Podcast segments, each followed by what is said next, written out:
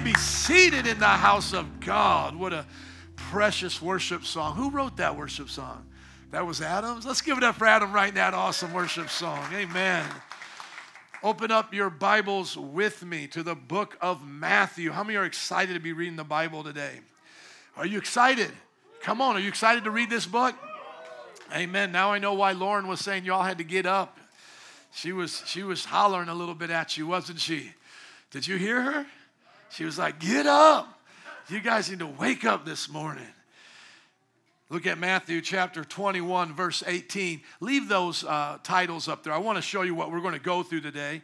By God's grace, we're going to go uh, and talk about the figs. We're going to talk about authority. We're going to talk about sons and talents. All of this is found in the remaining part of chapter 21, and we owe it to ourselves to go through each one to understand them. So now let's go to verse 18. We're going to start with Jesus cursing a fig tree. Did you know that Jesus cursed y'all?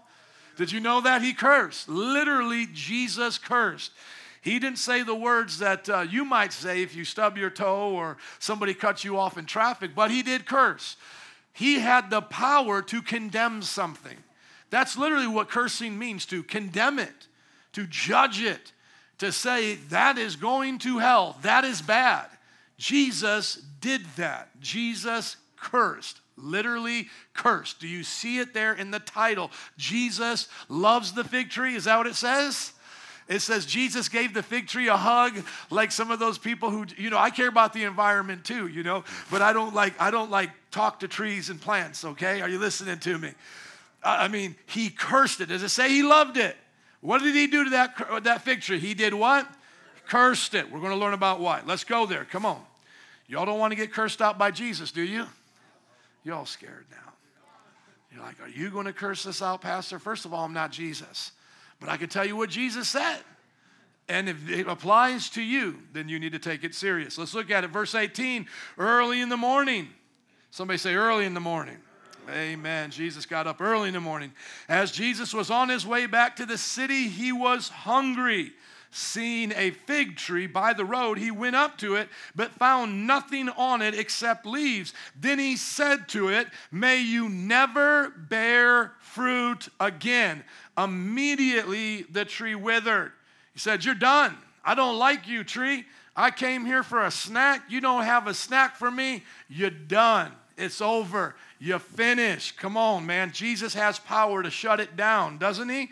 If he said y'all start growing, he has a, a word to do. If he has the power in his word to say trees start growing and all of that, he has the power to say you're done growing, right? Okay, so God's got the authority to do that. Now, when the disciples saw this, they freaked out. They were amazed. How did the fig tree wither so quickly? They asked. Jesus replied, Truly I tell you, if you have faith and do not doubt, not only can you do what was done to the fig tree, but you can also say to this big mountain over here, Go throw yourself into the sea, and it will be done. If you believe, you will receive whatever you ask for in prayer. Somebody say, If I believe, I will receive. Say it again, if I believe, I will receive. That comes from God right there. Jesus speaking, the Son of God teaches us some principles here. Now, let's understand what's happening. Jesus is in Jerusalem. He's already upset the folks when he went into the temple courts and whipped the money changers and turned over the tables. We learned about that last week. Now he's coming back into the city, and as he's coming in, he sees a fig tree.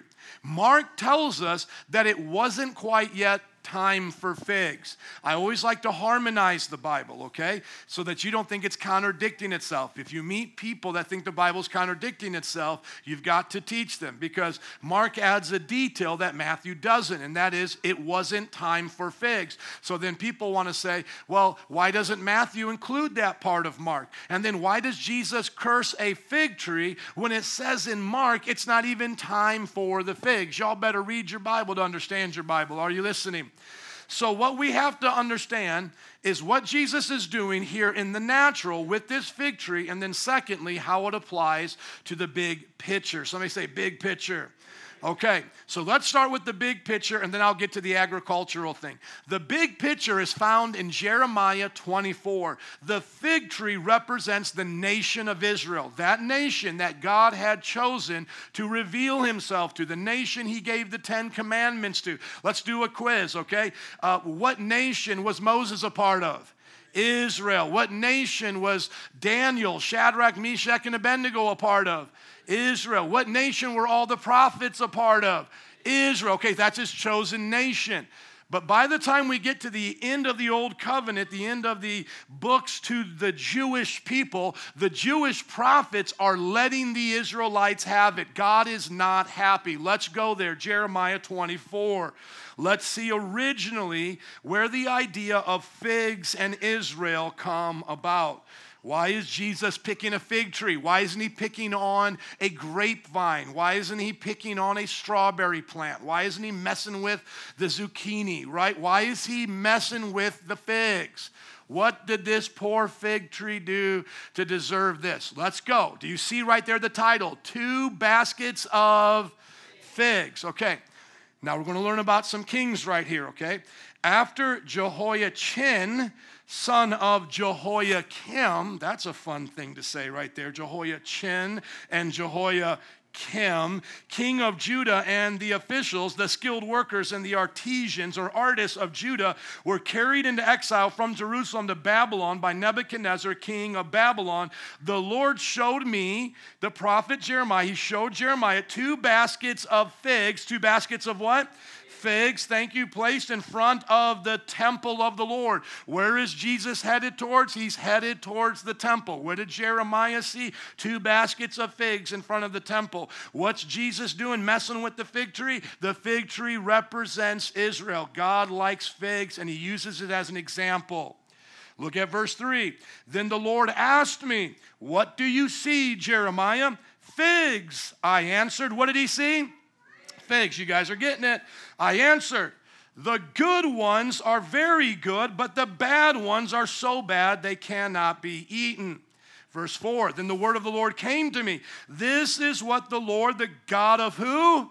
Israel, the God of Egypt? No. The God of Babylon? No. He's the God of all the universe, but who is he specifically relating to here? The God of Israel. Where's Jesus right now? In Israel, in our story. Keep going. The God of Israel says, like these good figs, I regard as good the exiles from Judah, whom I sent away from this place to the land of Babylon, to the land of the Babylonians. Very simple. Jerusalem had been sacked and invaded by the Babylonians because God was no longer protecting them. They were in sin. Now they were being sent off into exile. How do you think uh, Daniel ever got thrown into a lion's den? Why was he getting picked on? Daniel was kidnapped from his country, from Israel, brought over to Babylon with his three friends, Shadrach, Meshach, and Abednego. In that pagan nation, they're getting persecuted. That's why they get thrown into a lion's den. From this point on, on in the story of Jeremiah, Israel will never be a free nation again through the entire history of the Bible. Even up until the time of Jesus, there's still another nation over them. The nation of Rome is over them in the time of Jesus. The nation of Israel never got back their land, became free until 1948. That's an amazing testimony to God's uh, faithfulness here. But just follow the story from Jeremiah to Jesus. They've done bad things, they're going to be in captivity, but God says, I still have good figs. Somebody say, good figs. Okay, now look at it. He says in verse 6, My eyes will watch over them for their good. So even though they're going to be persecuted and there's going to be a lot of bad things happening in their life, my eyes are going to watch over them and I'm going to bring them back to this land. So eventually they're going to come back. That's why Jesus is and his people are back in Jerusalem. Babylon is not Jerusalem. Eventually they do go back, okay? He says, I will build them up, not tear them down. I will plant them and not uproot them. I will give them a heart to know me that I am the Lord. They will be my people and I will be their God, for they will return to me with all their heart. Some may say, all their heart. Amen. Let's keep going. Verse 8. But like the bad figs, which are so bad they cannot be eaten, says the Lord, so I will deal with Zedekiah, king of Judah, his officials, and the survivors from Jerusalem, whether they remain in this land or live in Egypt. I will make them abhorrent. He's going to curse them. I'm going to make them hated and an offense to all the kingdoms of the earth, a reproach and a byword, a curse and an object of ridicule. Ha ha ha. People are going to laugh at them mm-hmm. and make fun of them wherever I banish them. That's what God's going to do to them. How many know when somebody says only God can judge me, that should scare the hell out of you? How many know when God judges you, it's real? Just go through those things and see how he judges these people. He says he's going to make them hated. He's going to make them an offense. He's going to make them a reproach. He's going to make them a byword. He's going to make them a curse. He's going to make them laughed at. He's going to banish them. What else is he going to do? I'm going to send the sword, famine, plague against them until they are what? Destroyed. Say it like you're up this morning. That till they are what? Destroyed from the land I gave to them and their ancestors. Here, as we go back to the notes in Matthew, we understand that figs represent Israel. Bad figs, good figs. What's Jesus doing as he's walking into town? He's looking for figs. Figs are supposed to be there, even though they're not supposed to be ripe, it's still supposed to be growing. They're supposed to have their buds, they're supposed to be coming out. And now what he sees is there's no figs. There's not bad figs, there's not good figs, there's literally no figs. We're in a worse position than in the time of Jeremiah.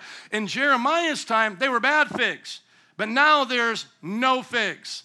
How many understand that no figs is better, uh, worse than bad figs? Okay? There's just none.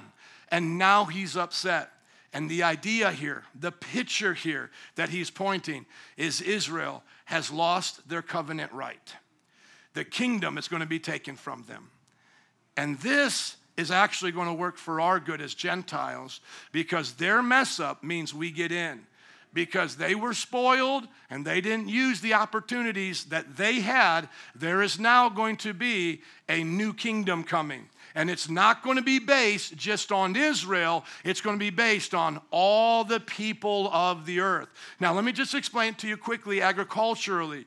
Those times when the leaves were coming out, when Jesus was there, those buds were supposed to be there to show that the tree was then going to grow healthy figs throughout its season. Jesus is not wrongly picking on this tree and making a mistake. How many know the authors of the Bible would have caught that? Like Jesus walks up to something that is not supposed to have any fruit on it, but he gets mad there's no fruit on it. Let's preach that around the world. That sounds fun.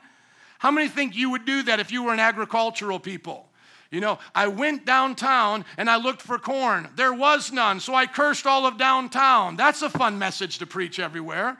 Right? It makes no sense. How many know they prob the ones, I mean, let's just give them a benefit of a doubt before we try to like be snooty and pick out problems in the Bible. Let's just probably say that 2,000 years ago, the agricultural people understood something we didn't if we think there's a contradiction there. Because they're obviously telling the story, and people are like, I get why he cursed it. It didn't have the figs. If it didn't have it then, it wasn't going to have it by the time of harvest.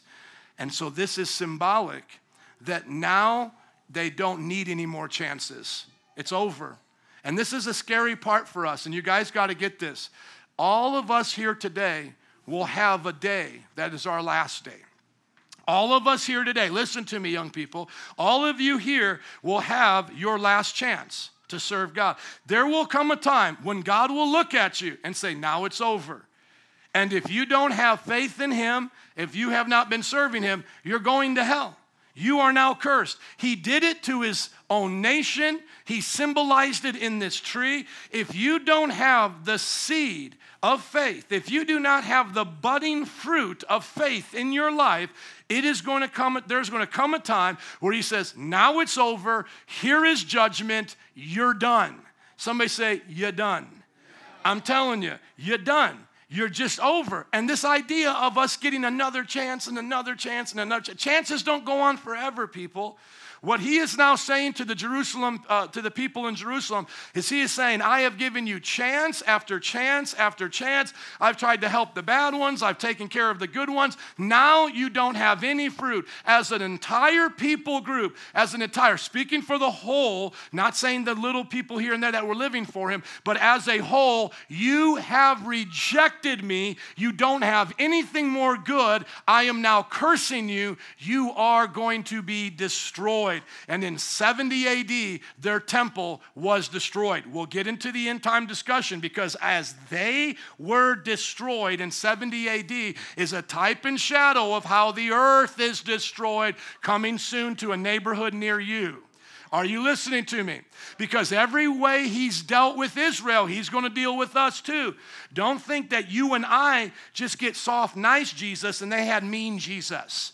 No, soft and nice Jesus and mean Jesus is one Jesus. And he's righteous. Let's not use the word mean. He's righteous. He's holy. He does what pleases him. And if you're not on that train, you're getting ran over by that train. He's looking at Israel and he's saying, You have no fruit. I curse you. Boom, you're done. And what are they going to do to him? They're going to crucify him. And then what's going to happen? He's going to judge their entire city, destroy it.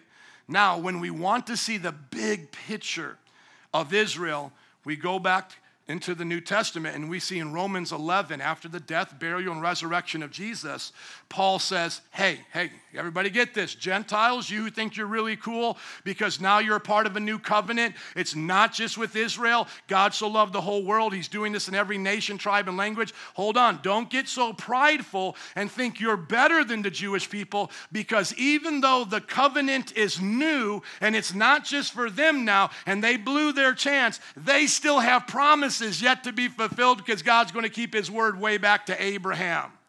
And so we're going to see Jewish people come to Christ all throughout our life, and even more so as the times get closer to the end.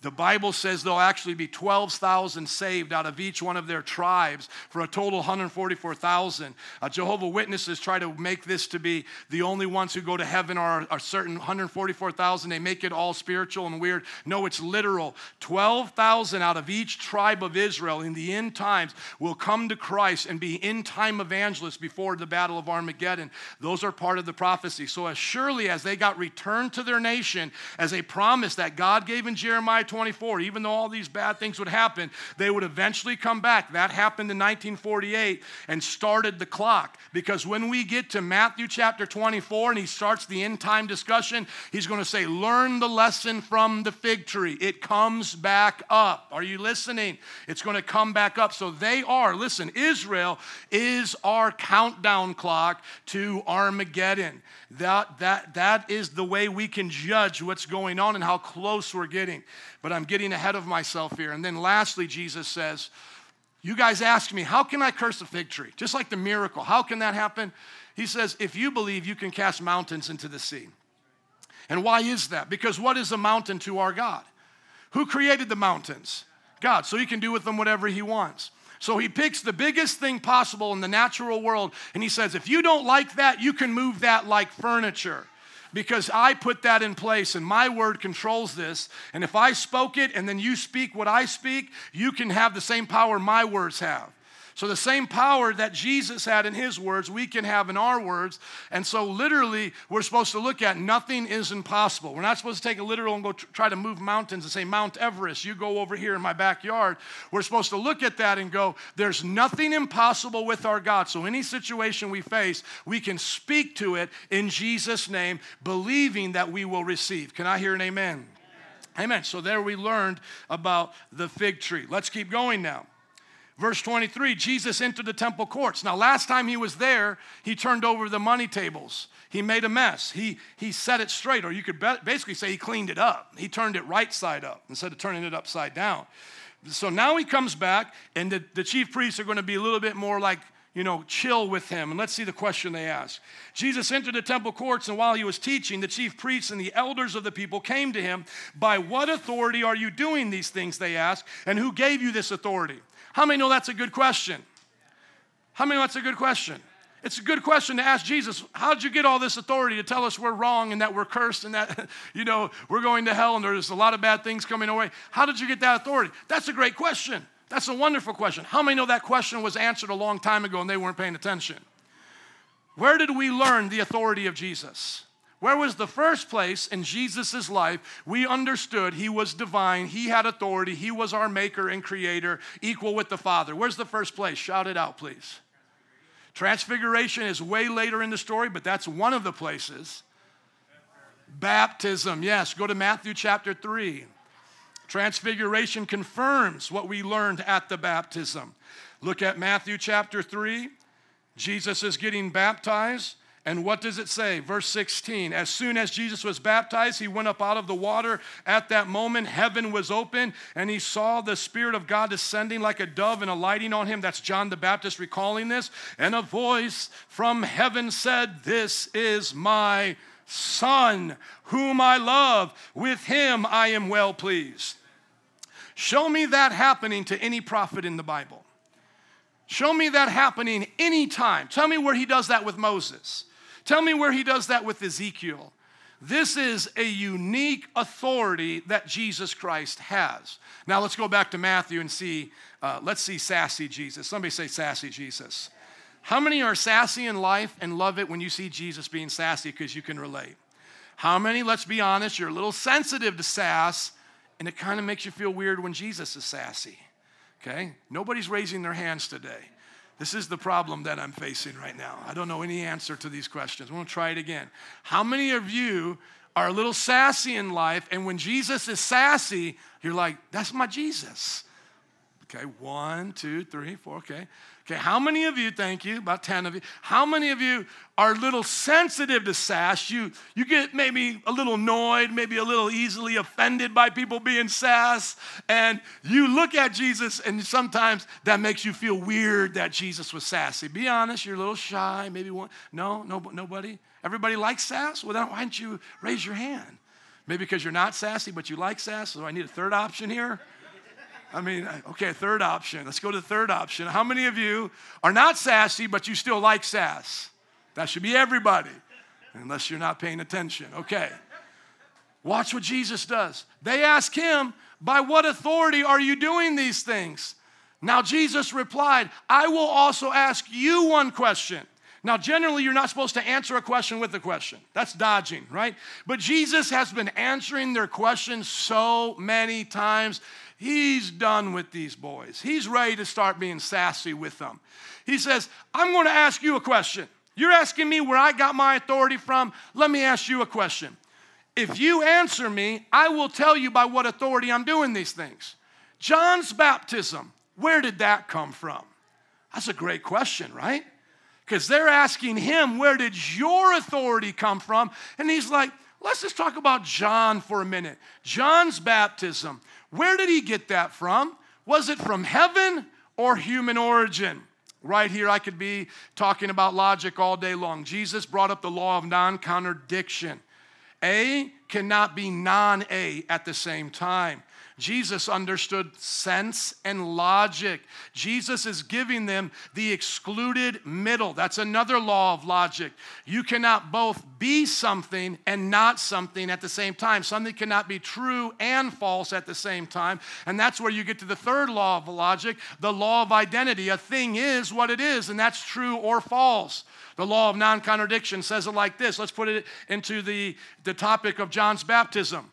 John's baptism is what it is law of identity. It cannot be something else at the same time while it's being something that it is. Does everybody get that?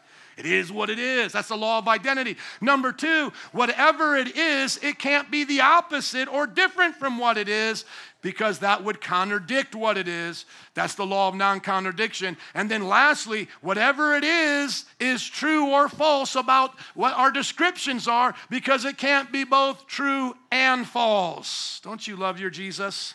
He's outwitting them. He's smarter than them. And he's playing with his God hands behind his back. He's playing fairly. He's not as God doing these things, he's doing it as man. Though he didn't stop being God, he just set aside the privileges as God. It would be like as if I'm wrestling my children. I don't start body slamming them and throwing them across the room.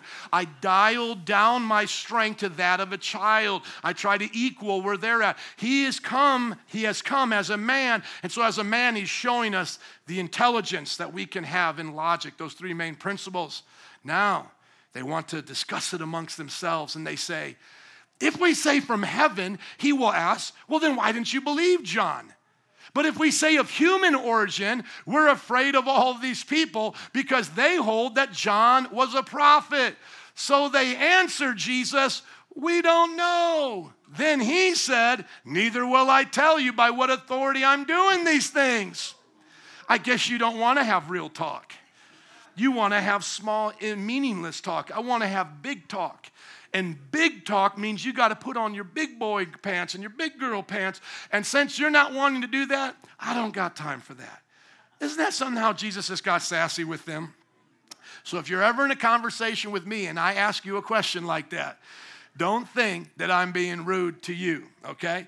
Because Jesus used this technique. So if somebody was to come up to me and be like, Pastor, why don't you just come out to my house and hang out at every barbecue? Why aren't you my best friend and all that? And then I'll ask you a question and I'll say, Why aren't you at church every single week being Jesus' best friend? You know what I'm saying? Come on.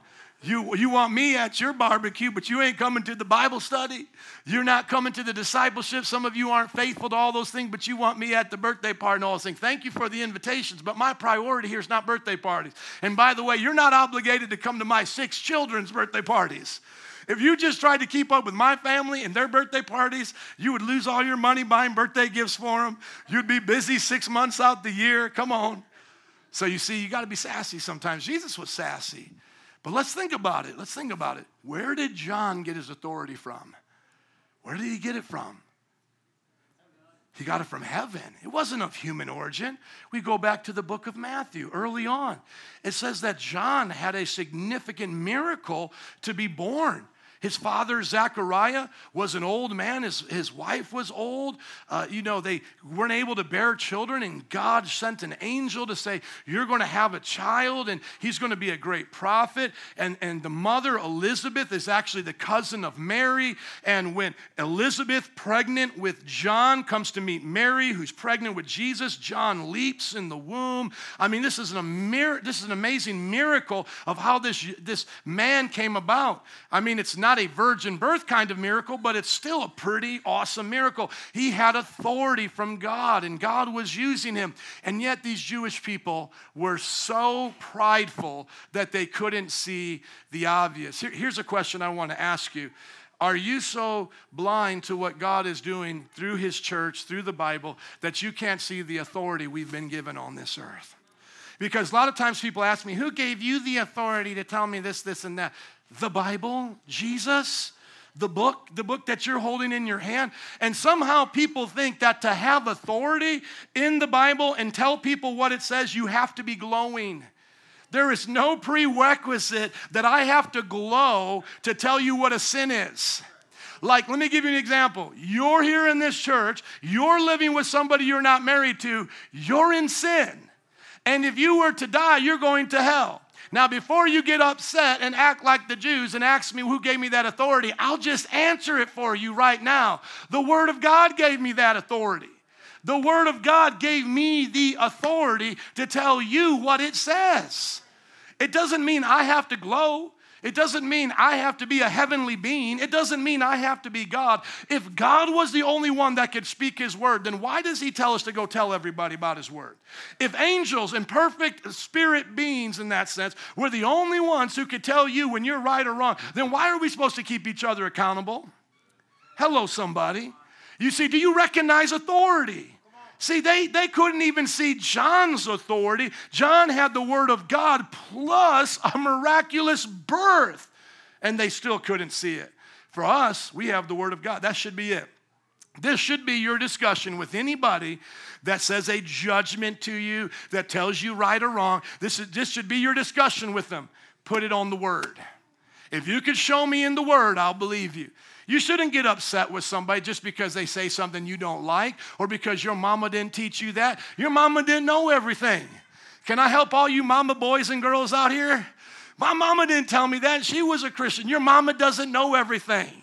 Did your mama tell you everything about physics? Did your mama tell you everything about nuclear science? Did your mama tell you everything about neuroscience? Come on, somebody. Just because your mama loved you and cleaned your snotty nose and told you every now and then about being nice to your neighbor doesn't mean your mama knows the whole Bible. Come on, my daddy didn't tell me that. Yeah, just because your daddy knew how to change a tire doesn't mean he knows his way to heaven, folks. You better say, put it on the word. That's what you better say. You, we, we all better get to the point where we recognize authority. The Jews could not recognize authority because they didn't like what John had to say. And John was putting it on the word. John was doing exactly what the, the Father told him to do, and they still didn't believe it. And here's my question to us today Do we believe this Bible? Because if we don't, we're going to be in the same exact position these people are in, like lifting up our nose, thinking we're better. Well, well, that's a storefront church. I go to a cathedral. And the father, Father Tom at the cathedral, he doesn't tell me what your pastor tells you. Well, let me say this. Get Father Tom right up here on a Sunday, and I'll tell you how he, how he works with my information. Get him to debate right up here. We'll bust Father Tom's information down in front of you. I wish I could one on one ball in theology just to show you that these guys can't ball. Are you listening? They don't even know how to dribble the ball. They sitting on the sideline with their socks up to their knees, their shirt tucked in. They don't know how to ball. They nerds. They weak in the spiritual realm. Go get Father Tom. Oh, my cathedral. My, I had one guy tell me, Greek Orthodox, oh, my, my, my, uh, my priest would never be here on the streets preaching like you. Your priest is backslidden then. What's wrong with your priest? Oh, he kissed his cross. I don't care about your cross. Get the word out. Put it on this right here. Stop, stop mumbling. Say something. Put it on the everybody's got to come back to this. So we're not afraid of this. This right here is what we build our life on. Jesus said, You hear this, you obey this, you're right with him. So don't put it on your priest. Don't even put it on me. Well, I, you know, this is the thing too, because Protestants do it all the time. I get so sick of it. Oh, I go to Bishop so and so's church. Bishop is so awesome. When did Bishop become your pimp? When did Bishop get a feather in the cap and backhand you all the time and get you to jump when he said jump? Man, you better not just do it for a bishop. You better say, Bishop, put it on this. You better not just say, oh, my pastor's smart. Pastor Joe is smart. He comes up there and presses. My pastor's so. Uh, don't you brag about me like that. You better talk about the word when you talk about this church. Forget, forget who I am. Put it on the word. Sometimes I wish I could just have a big Bible up here and I just hide behind it and have a little puppet thing going with the mouth moving. So you all just forget about me trying to entertain you up here. Just have the Bible and the little voice up here.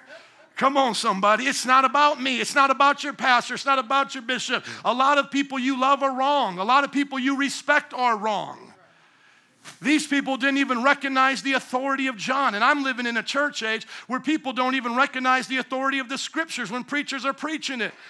We have one sister here, she put up a scripture verse, literally just put up a scripture verse. And another Christian, I know she's a Christian because she's come to this church, she wrote underneath it, I disagree with that. I'm like, how do you disagree with that? I disagree with you being a Christian. How about that? I mean, how do you disagree with the Bible? She just put underneath I disagree with that. I thought to myself, Forrest Gump is the smartest person right now. Stupid is as stupid does.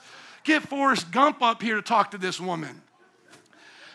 We can't just look at authority and go, I disagree with it. Try that with the police officer. I just disagree with your authority, police officer. I just disagree. Let's do that with the military. Come stand in front of our tanks. Come on, man. I disagree with your authority. Man, you get run over by a tank. The, the idea here is there's real authority. And, and we're trying, as Christians, if you're not a Christian, we're trying to help you. I don't have the authority in myself. Everybody go to Matthew 28. Come on, let's talk about where it came from. How many know the end of the story? I, am man, I'm halfway through this. I got two more to go. Let's see what happens. Help me, Holy Ghost. I tried, right? Some of y'all are like, Pastor, you are really putting your faith out there today to talk about four things. Some of you laughing, you know.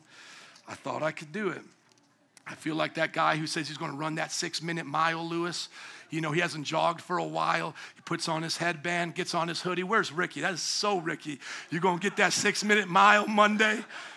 About two minutes in, oh, woo! It looks more like an eight, 10 minute mile. I always feel like that. Man, I'm gonna do four. I'm gonna get four of these points done today. I'm like halfway through, sweat dripping down right now. Then Jesus came to them. This is after the resurrection and said, All authority in heaven and earth has been given to me. Therefore, go to church and just hang out all the time. No, it says, Therefore, go and make disciples. I'm supposed to make you a disciple. You can't make yourself a disciple. Does a cake bake itself? And does it say an angel's gonna make you a disciple? So who's gonna make you a disciple? Another disciple. I disagree with that. Well, you disagree with the Bible then. Come on, therefore, go and make disciples of all nations, baptizing them in the name of the Father and of the Son and of the Holy Spirit, teaching them to obey everything I have commanded you. Am I supposed to skip commands? Are you supposed to skip commands? Is there any difference between you and I when it comes to being a disciple of Christ? No, I'm a disciple just like you, man.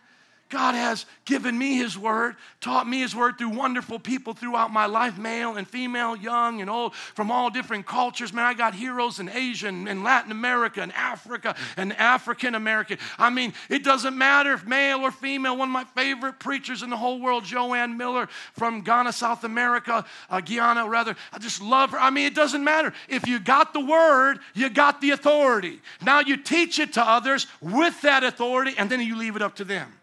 And then how many know he's going to be with us to the very end of the age? That's how the story ends. Let's go back to this quickly. They didn't recognize the authority. Jesus, come on, just pray this in your own. I'm going to pray for myself. Lord, help me to recognize your authority on this earth. Help me to hear it from your word. Help me to hear it from others. Oh, dear God, if I am ever outside of your will, send somebody to help me. Let me never be beyond hearing your word. In the name of Jesus. Let's keep going. He says, Where did it come from? And they go, Well, we don't know. And he says, Man, I'm not going to tell you. Now look at verse 28. We'll end on this one. What do you think? There was a man who had two sons, and I'm one of those men. I have two sons. He went to the first and said, Son, go and work today in the vineyard. I will not, he answered. But later, he changed his mind and went. How many husbands can say amen to that? At first, you were like, honey, I ain't gonna do that. And then she stomped around a little bit, shook up some stuff in the kitchen, and then you just tucked your tail and you went to the hardware store. You went and did your thing. I'm telling you, I know you don't think it happens in a preacher's home, but it does, Brian. It does. Every now and then. I'm like, I'm not going to the grocery store, man. It's too late, man. I'm, you know, we're okay. The child don't need milk, man. Just figure something out. Put some sugar in water or something. That child will be fine, man. We're okay. About a half hour later, it's cold as ice in my, my house. My wife hasn't said a word to me. Everything is louder, everything is more intense, every closet shutting. All right, I'm going. And then the list from milk turns to about this long of all these other things. Oh, so now you're going. Okay, let me give you all these things. You know how it is. Let's just keep it real. Let's keep it real. So he says, I'm not going to do it. And then he changes his mind. Now, watch. The father went to the other son and said the same thing. He said, I will, sir. But he did not go.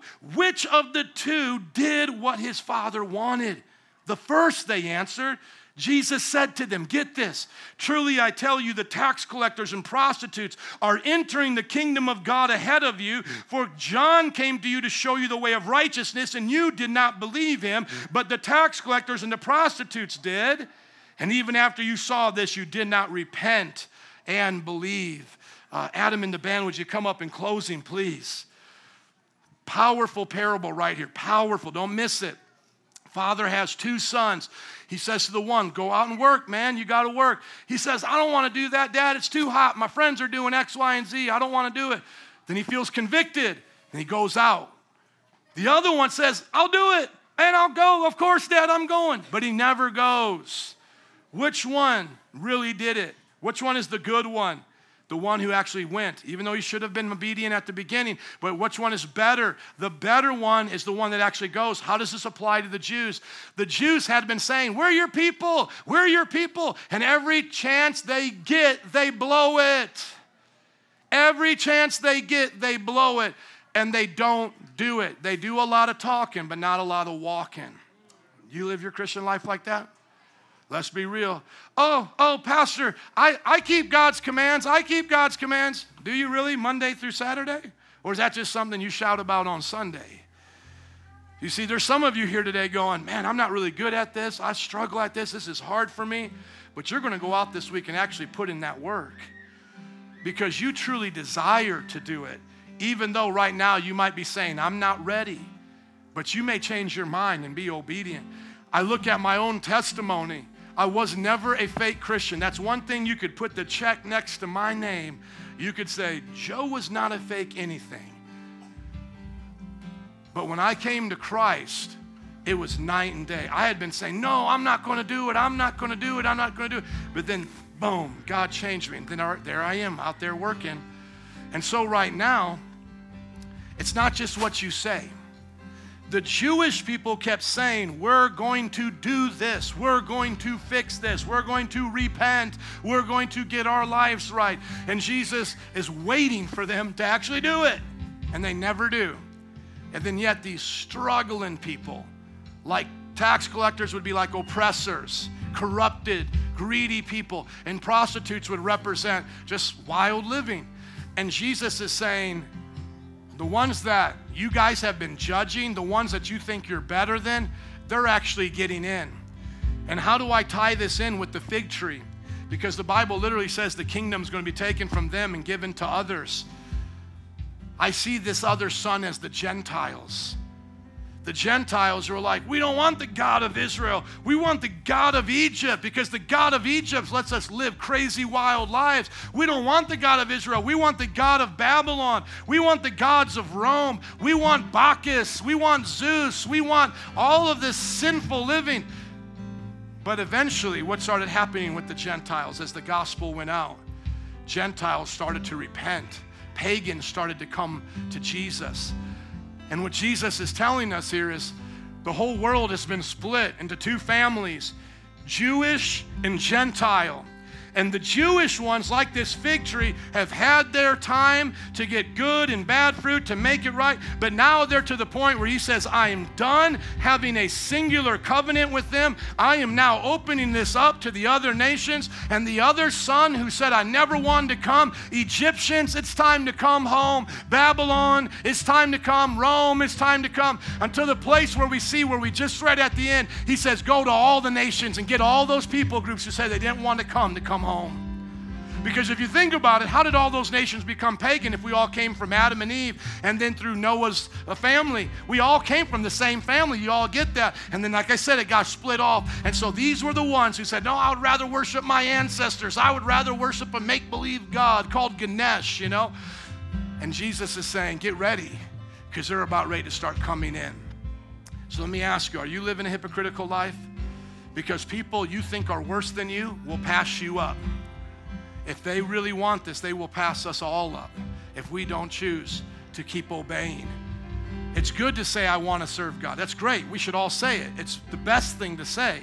But then you also have to live it. You have to now walk out of here with a smile on your face. Come on, like you actually love Jesus. You should let people know what God did in your heart. You should show them a transformed life.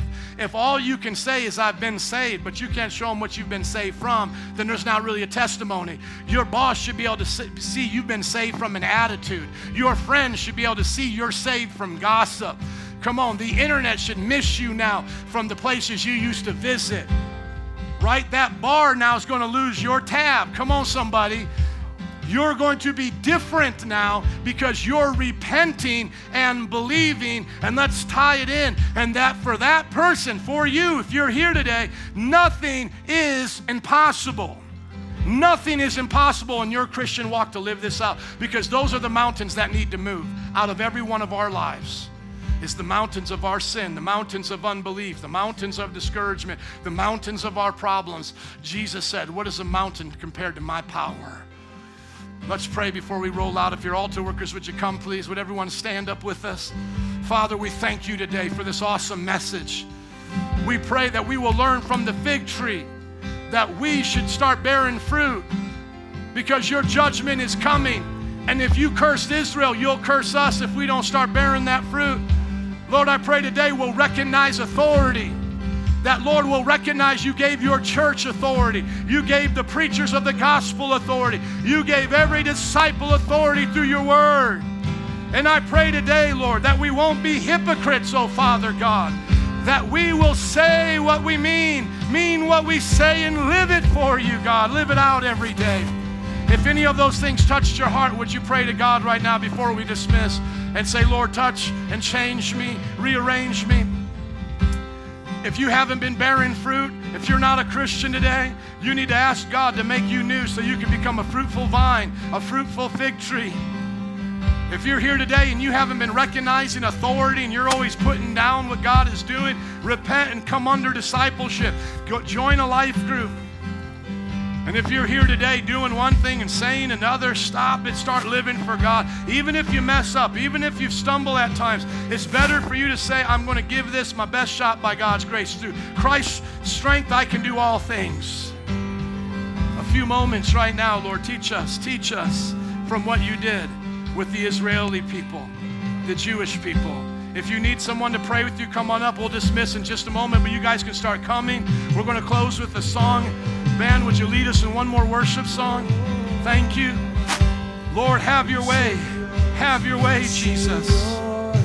Is the kingdom, yours is the power.